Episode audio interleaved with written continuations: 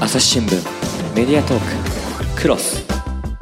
前回の続きからお送りしますはいということで次の質問に移りたいんですけど、うん朝日新聞ポッドキャストどう思いますかという。そんな質問もあったんですよね そう懐かしいはいはいはい。は懐かし いでいすもかうはいえっ、とこれどうなんか気になった回とかあったあそうなんですよ、はいあの大学生の質問に答えている回で今年の2月に配信されていた回なんです伊けど藤さん奥山さんの回ですかかな。伊藤さんと奥山さんの回、うんあでそあんなのの聞いてくれたんですね。短絡的な PV に一喜一憂してしまいますっていう回がああーあっってたあった。はい。私もあの回がもうあの内容もいいですしなんか神田さんの立ち回りみたいなのもいいで すしなんかその奥山さんと伊藤さんのキャラクターがなんか同じあのそのコンテンツを作るっていうことに関しては近いところがあるんですけど性格の質問になると全く真逆っていうのが押せるみたいな、おその押せる押。せるそうですか。推しみたいな。正直奥山さんモテそうやなと思ってちょっと聞いてました。いやいやいやいやいやいや。いやいやいや。神田さんが否定するんですよいやいやいやそうそう本人ならまだしもあのまあね岡山同期なので。あ、そうなんですね。結構あの会社で入社同期っていうのは仲良くするんですよ、はい本当にあの分け隔てなく接せられるのはほん同期ぐらいっていうところもありましてね、うんうんうんうん。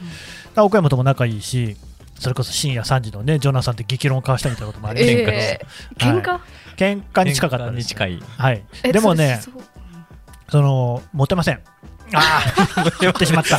そんなきっぱり言うんですかうんモテてたら今頃もうちょっと何か別のでもね彼はそうあの、まあ、伊藤さんもそうなんだけど、はいなんか自分をそれこそねこの業界の人にしては珍しくこう包み隠すみたいなとこはしない人たちですからうね、ん素で喋ってくれるからそれはすごくいいなってあいうの、そんな感じしました。すっごいきっぱりしてて、うん、なんかお悩み相談受けてもらいてえと思ったりしましたね。あら、まあ、僕でよければなんかあ、で悩みもを本当にあの神田さんのそ何でしょのうその短絡あの PV 数の話とうかんの時もそうだったんですけど、これポッドキャストに置き換えたらどうなるんだろうなって思った時に、じゃあこれポッドキャストだとどうなんですかねみたいな感じでポって出てくるのがすごいマジで同じタイミングすぎて、ほうえすごいと思ったんですよね。覚えてないけどそうですかそうなんです言よ。っていもう視ただければ聴者の声をそのあーまあそれはいいタイミングで本当におうも、ん同じことを思ったと思って、それは常にやっぱ考えてますね、特に伊藤さん、奥山さんとやるときには、僕はあのリスナーさんの気持ちになるのが大事だと思ってるので、あとはリスナーさんが喜んでくれるような極論をぶつけるっていうのを常に、だからなんか極端なことを言うと、2人とも答えやすいじゃないですか、反発もしやすいしっていうところはね、狙ってますけどね、あすごいやっぱちゃんと考えてやられてるんですね。そうなんですよ。感じました。めちゃめちゃあちれゃをもう本当にあそう30分の中で。いろんな質問が入ってるのに1個目の質問だけがタイトルにあるのがやっぱもったいないと思ってその後の話とかもすごい私すごい好きだ ったんであの多分僕のせいあもう ぜひなんか僕のせい他のはいこともあの詳細欄に書いてくれるとあーーそうですそうなんですよこれからちょっとじゃあそういうふうにそうですねうん全質問書こうかそう、あのーだし、逆にタイトルに書いてあることが、いつまでたっても出てこないじゃないかってお叱りをいただくこともあります。逆もまたしかりなんですなねる。ほそどうそうそう確かにえそれが、ね、難し12分とかだと多分、ちょうどいい塩梅でできるのかもしれないけいど。でも難しい悩みますね悩むんですうよ。んでもやっぱりあれ1問目だったんであのタイトルで私はいいと思ってますあ、うんうんはいありがとうございます。すぐ来てくれたんでよめかったタイトル付けも難しいですよね。ちゃくちゃ難しいですえゆねとりさんってどういうとこ気をつけてるんですかあやっぱあのーやっぱあの一覧で見るときにな文章長すぎるとあと点々点々で省略されたりとかあるじゃないですかなっだちゃかうならその点々点にならないところでいかにパワーワード作るかみたいなのはやっぱありますねなんか、やっぱ普通に、そ の、ちゃんとマーケティングの手法ですよね、それはね。あでもそうですね他の賢い人の話聞いてあそうなんだって言ってやってるだけですそう、あのね、いや、結構ゆとりさんってね、本とかもたくさん読んでるんだよね。うん。びっくりするよでも斜め読みっていうかいやいやいや、それもなんかビジネスもさることながら、哲学とかもね、読んでるでしょあこれはでも「ゆとばず」始めたきっかけでリスナーに「あのー正義の教室面白いですよ」みたいな言わあ、れてマイケル・サンデル。あそうですそうですで読んであの、うんハマってきたというかうんもともとやっぱ真面目な人間だったんだって徐々に自覚してくる んですけどそういうのおすすめされてからあ好きだわこういうのみたいな全然俺なんかよりも本読んでるし、ーそういう、でもそこに、なんていうのかな、だからあえてそこでナレッジ系の話はしないんだよね。ああまあそうですねネタバレネタバレなんいなんや、ですかそうねいうことじゃないと思うけど、 なんかそこを踏まえながらの、でも普通にお便りとかにこう返していくところには、それ乗ってると思うのよね。ーうん。うんちゃんと読んだものがに血となり肉となってそうやってあー普通の会話に出てるんだろうなっていう、あーね、でも村上春樹さんの本読んだ後あは村上春樹的な文章を書きたくなるとか、すぐすすぐなっちゃいますねねそれをサンタさんにいじられてねそうなんです恥ずかしいですよねそう なんですよあでもそうだこのねゆとりさんの凄さのもう一つがねめちゃくちゃマルチメディアなんでねマルチメディアって言葉は古いけうんどあ、コラムも書いてるしイラストも書けるし、それからその、まあ、配信もやってればそういうラジオトークこれ Spotify でもね出てるしてか普通に配信そのスポッドキャストとしてもあるけれどもっていうポッドキャストのストック型のものとリアルタイムでやる生配信って全く別の技術だから、うんこれ両方やってるっても実はすごいことだし、あとまあ、あんま回ってないけど YouTube もやってる し、っていうことで、よくそんなにできますね。なんかあそうですねむしろ1個だけにとどまってるとそれこそ頭固くなっちゃうからっていうのでいろんなところによりどころ作ってるっていうのもあると思うんですけど昔から絵はうまかっかったんですか、いやうまくないです全然うん。でもなんかそういうなんかおしゃれ風に見られることとかやっぱ好きでおう。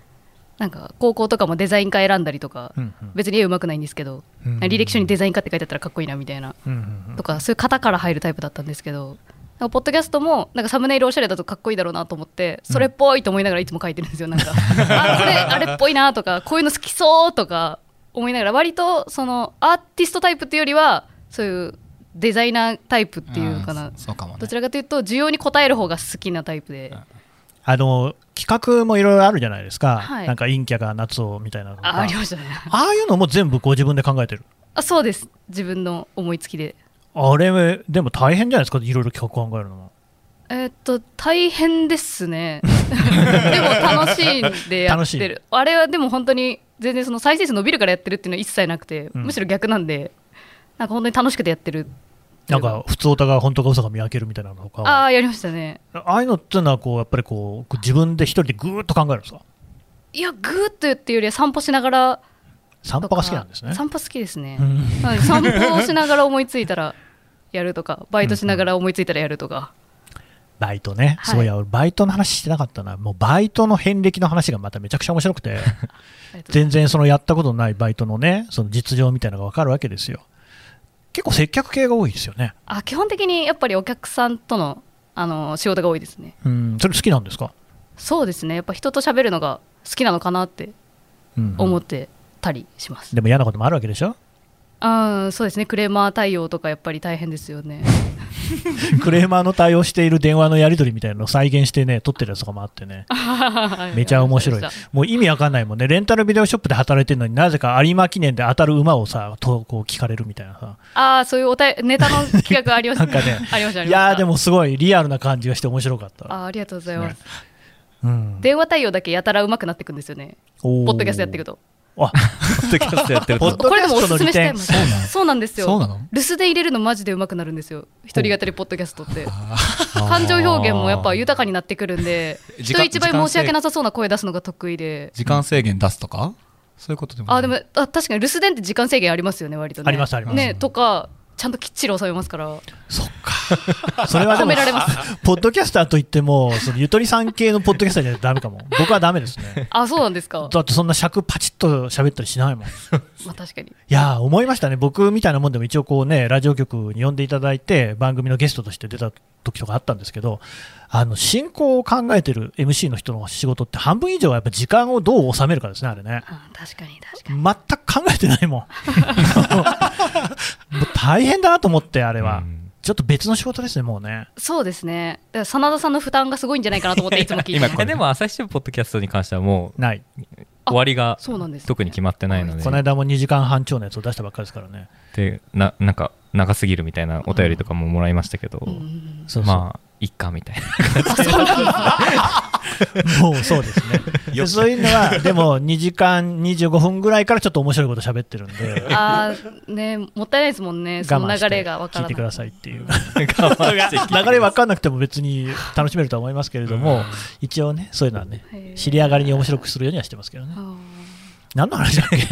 あれもともとは、うんあの朝日新聞ポッドキャストどう思いますかって話でしたけあーそっどかそっかそっかまあでも今あのお話の中で苦労したことみたいな話もありましたけど、うん6つ目がポッドキャストをしていて一番苦労したことしてることっていうことで、うんこの話もしようかなと思うんですけどそうですねこれメンタルコントロールって答えたんですけどもう多分今ここのこれまでの時間聞いていただけれ ば本当そんになことないですよ嫌というほど多分感じたかなと思うんですけど、やっぱりその情緒をいかに安定させるかっていうのを私は戦っててあでも情緒不安定なやつを求められてることを知った人が、うんあえてそれを取ってるって見られたくないみたいなのもあってああ、うんなるほどね。なんかそれってねなんか意識してやったら終わりじゃないですか。確かに。だからなんか最近落ち込んでないですねとか言われると、いや、落ち込んでないよみたいな、 そたそれはね、確かに、あ狙ってやってるなって思った瞬間、もう鼻じらんじゃいますからね。ううんん、でもそれは一切感じないあ本当ですか、し、多分本当にやってないでしょ、そういう感じではねう。ん、うんそうなんですよね、うんうん、そこまで器用じゃないですもんね。いやでもね、さっきもね、ちょっとね、休み時間中にサンタさんがね、話してましたけれども、本当にこう、熱心に収録をしている、あ、そうそうそうそねあ、えっ、そうそと、もう一日夜になっても取り、うまくいかなくって、う。あ、そうですそうです。だからあの一回取れな一回取れこの日取れないってなって、うんもう今日あの前取ったやつがいいんかこれから取ったやつがいいんかどれ取ったのが何回取ったのがいいんかわからんってなって、今日やめときゃっていうとやめ て、で次の日なのか一週間後なのかにまた取るっていう、うんお便りに対して答えるみたいそな。こで取れるっていうのがね、そうそこなんですよ。いや、だからさっきから素人が最強だって言ってるけれども、やっぱ最強の素人はもうプロ以上にプロなんだ なっていうね、だってそうそうそうそうそんなことできませんよ、そうそうそうそうですかね、とんでもないプロ意識ですよ、それは。あーなんか、なんか意地になってるんだと思います、でも、意地、意地ですね、多分それは意地なんですか、。えー意地もありました、あでもやっぱりリス、お便りはやっぱ人が送ってきてるものだっていう認識がめちゃくちゃ強いので、なんかこれ、無視したって思われたらっていう方が、やっぱ気がかり、答えてあ答えないとっていうか。うん、し真摯にねやっぱ答えないとかな 本当にさっきからこうぐさぐさとね、我々 ね、あのいただいたお便りをきちんと、佐賀君ですよ、あなた ね。毎回全部僕のせいになるまあ僕のせいが8割くらい、 あなたいただいたお便りをちゃんと読まないから、そうですそうねですよたくさんいただいて全部読み切れて全部ない読といんでうますからか、全部あの目は通してますけ目ど、は通してるんですけどなかなか番組内で読み上げるってことがなかなかこれからもっと読み上げますのでね、佐野すい君がません、いや すいません僕の謝罪みたいになってますはい いやゆとりさんのでもそのゆとりさんのそのねプロ意識っていうのはどっから来てるのかなと思って。でそもそも配信を始めた頃っていうのは、さっきおっしゃってたように、その楽器をやるギターでしたっけ、そうです中でそのしゃおしゃべりっていうことだから、そっちのプロで行こうっていう、まあ、今でもプロで行こうとしてるのか分かんないけど、ことではなかったわけですよね、そうですね。どなんか、どの辺で変わったみたいなって、自分で思うとかありますかありますあります。えっとそれこそ一番最初に始めたラジ生の時に出会ったリスナーの子で、うんで今もずっと聞いてくれてる子なんですけど、まあもう友達と言ってもいい関係にもなってはいるんですけど、その子があの私と全く同い年のリスナーの子ででえっとそのラジ生のライブ配信上でコメントのやり取りで結構話があったんですけどなんかある時1ヶ月ぐらいした時になんか実は今入院してんだよねみたいなのコメントでくれて、でで結構そのもう後遺症が残るような人生が変わってしまうようなあの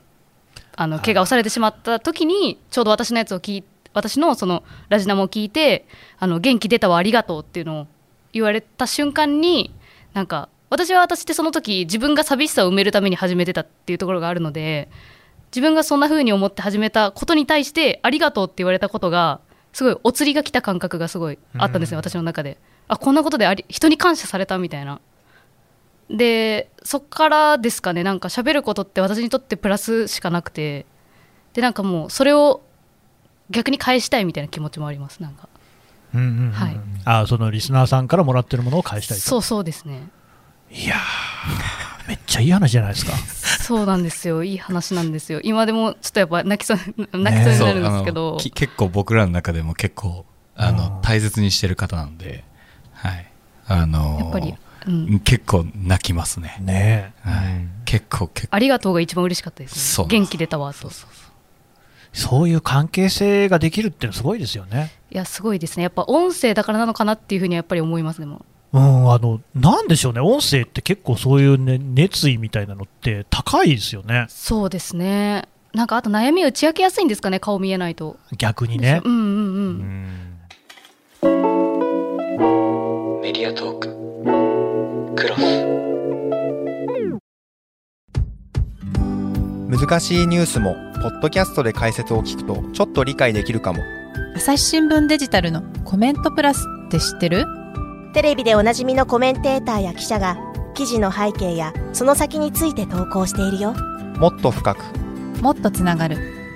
朝日新聞だか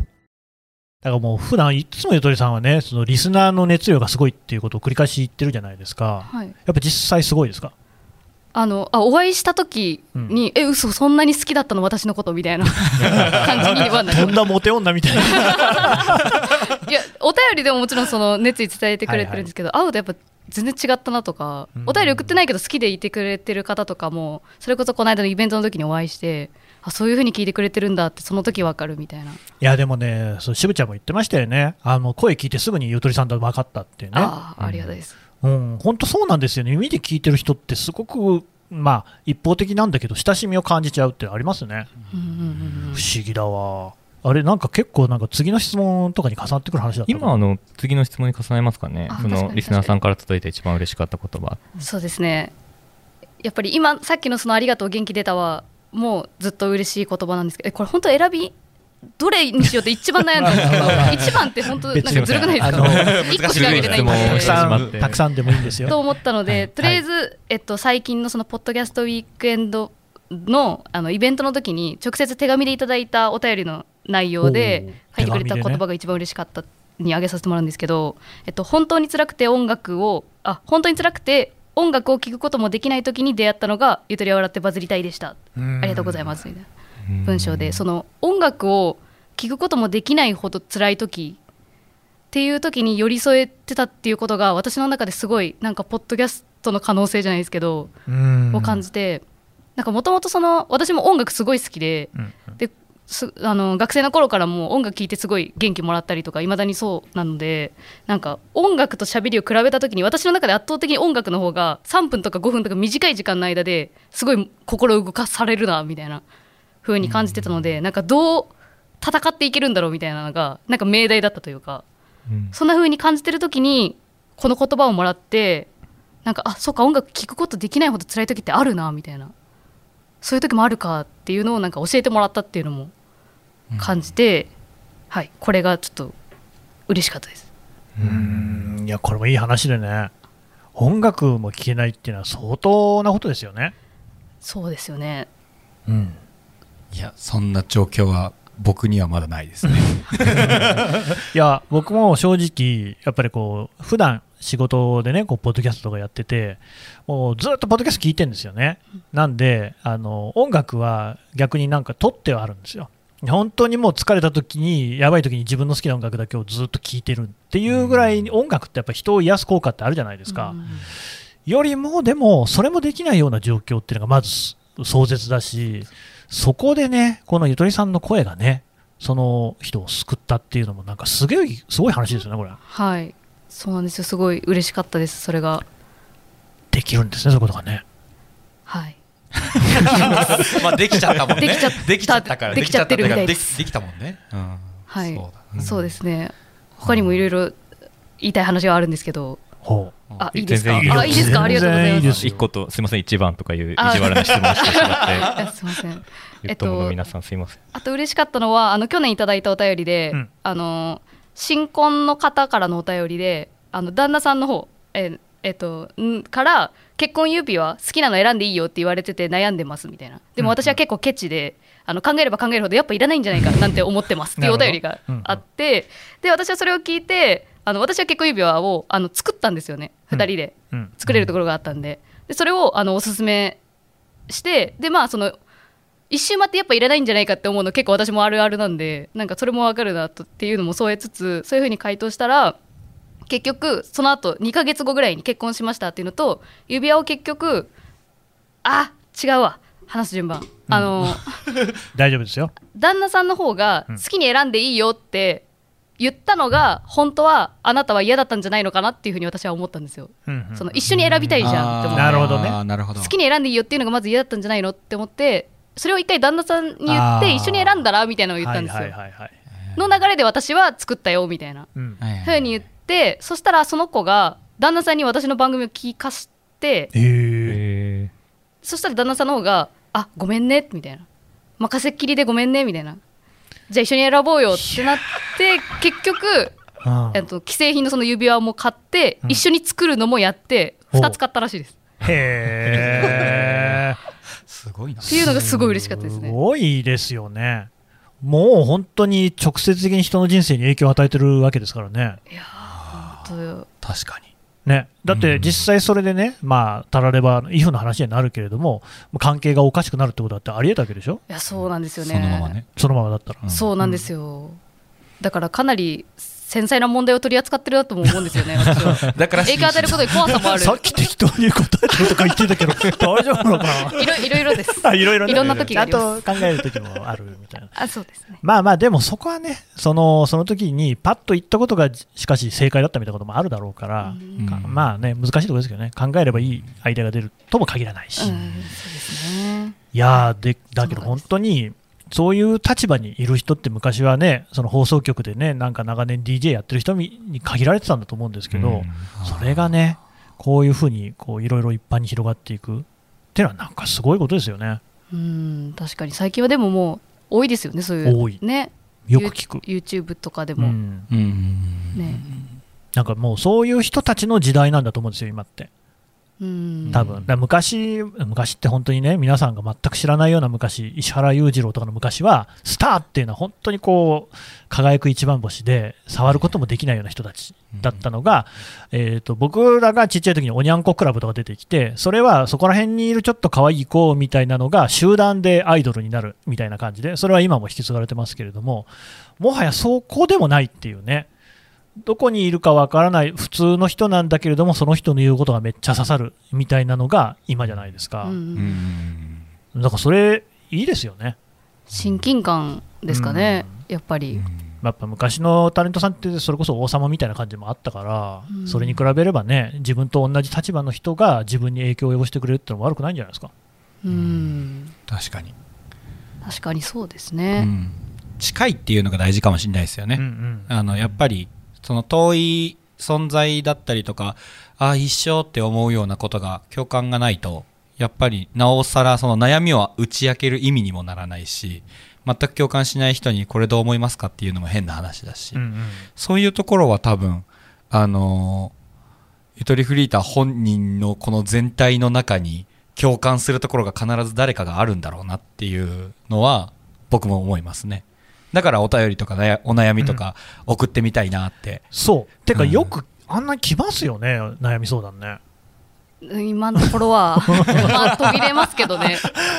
なんかあのバイトのレジ打つ時とかと一緒で、並ぶ時はすごい並ぶんですあーよ。はいはいありますね、あれです。あるあるだあれをちょっと調整しつ つ、あれあれも何なんだろうね あれはなんか人間の心理なんかでしょうね。あーああります並んでるぜしひみたいなね、うんうんうんうん、でもささあとね小学生とかからもお便りが来るじゃないですあかありがとうございます。あれすごくないですかいやあれすごかったですね。ね小4女子からあの蛙化現象について教えてもらったんですよね、今年。うんうんうんうん蛙化現象説明しなくても大ちょ丈夫っでとす一応しておきましょうかお願いねし聞聞いてる方にあーえっと、あ私がはいあちょっとあのふわっとした感じの言い方になっちゃうかもしれないですけど蛙化現象っていうのはあの素敵だなって思った人がいざこっちを振り向いた時にあちょっと気持ち悪いかもって思って冷めちゃうっていう心の動きというか、うんうんまあ、元ネタはグリムドアのカエルの王子様の話が元ネタになっててみたいな話もあるんですけどあのそそんな感じで冷めちゃうっていう、振り向かれると。で小4の女子の子が実際に私は蛙化現象かもしれないんですけどっ ていうで私はそれで初めて蛙化現象を知るっていううん感じでした。えその時はどういうふうに返したんですかえーちょっとどうやって返したっけどうやって返したっけねその時その時はまっすぐ向き合ってるんですけど、うんうんうんうん今ちょっと思い出せないな。ただねもう小4の人から来るっていうこと自体がうちは全然ないじゃないですかないですね。うん層が違いますよね。そうまあでも一応高校生の方からは来るか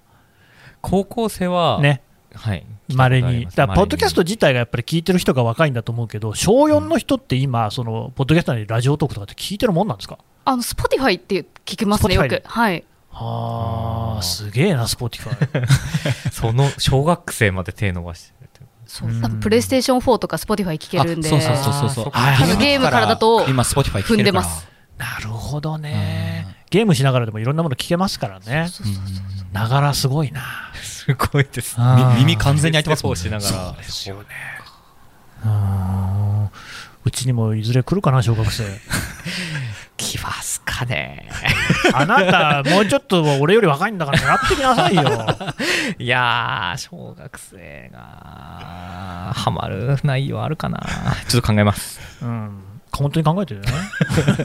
次真田さんでもアイドル性ありそうだなっていやいややっいぱやいやいやり思ってます え、どの辺がやっぱこのクロスの企画とかめちゃめちゃニヤニヤしながら聞いてクロスの企画とかはいはいあ本当になんか神絵師とかになんか2人のやり取りとか多分絵にされたらそれすぐ押し押されます真田さんはそれいいいい声の感じもすごいクリーンな感じがしてなんかいい感じに仕切ってくれるアナウンサー的な感じの方かなっていうイメージがあったのであの押し彼はね、はい、声いいでしょ好きになっちゃいますね本当ですか本当にや った。うん。ちょっとやってみる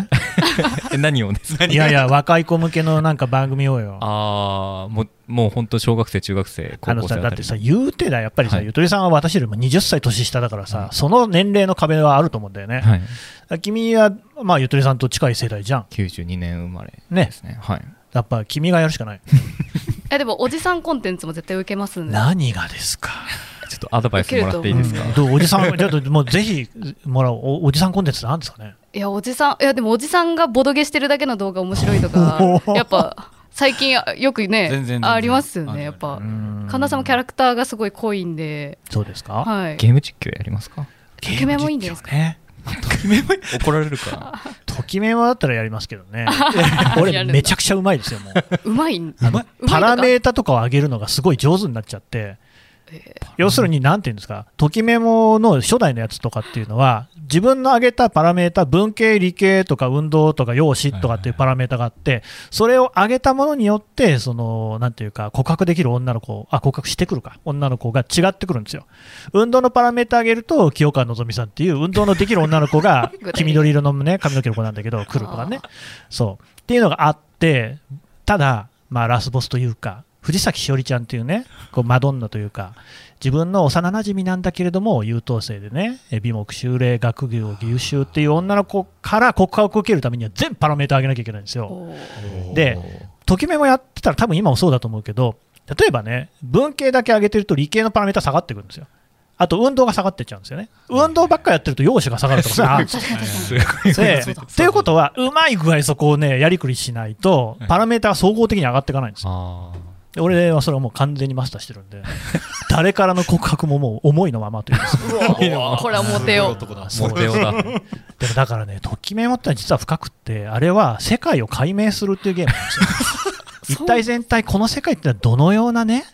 こう仕組みに基づいて動いているのかっていうのを探る、あなるほど極めて哲学的いやな、神田さんはそういう楽しみ方をしてるんだっていうなるほどですそうですねパラメーターとかやっぱそうですね。視点が違いますねあまーた楽しみ方が違うってこ違いますねやっぱりねいやでもね、やっぱり僕も本当、結婚できたのはときめものおかげだと思いますよ。毎度やっぱりあの妻と話すときもね、選択肢がぴょんって出てき て、どれを選ぼうかと、どれを選んだら爆弾になってしまうのかみたいなことをそんなこと考えながら、あそうですよ、瞬時に選ぶっていう、その繰り返しですよ、人生は。ときめもありがととちょっと、ポッドキャストの話う。あ そうごめんごめそういうことになっちゃいますんその話はその長くなっちゃう から。うんメディアトーククロス話はまだ続きますが、続きは次回。この番組へのご意見、ご感想も募集しております。概要欄のフォームから、どしどしお送りください。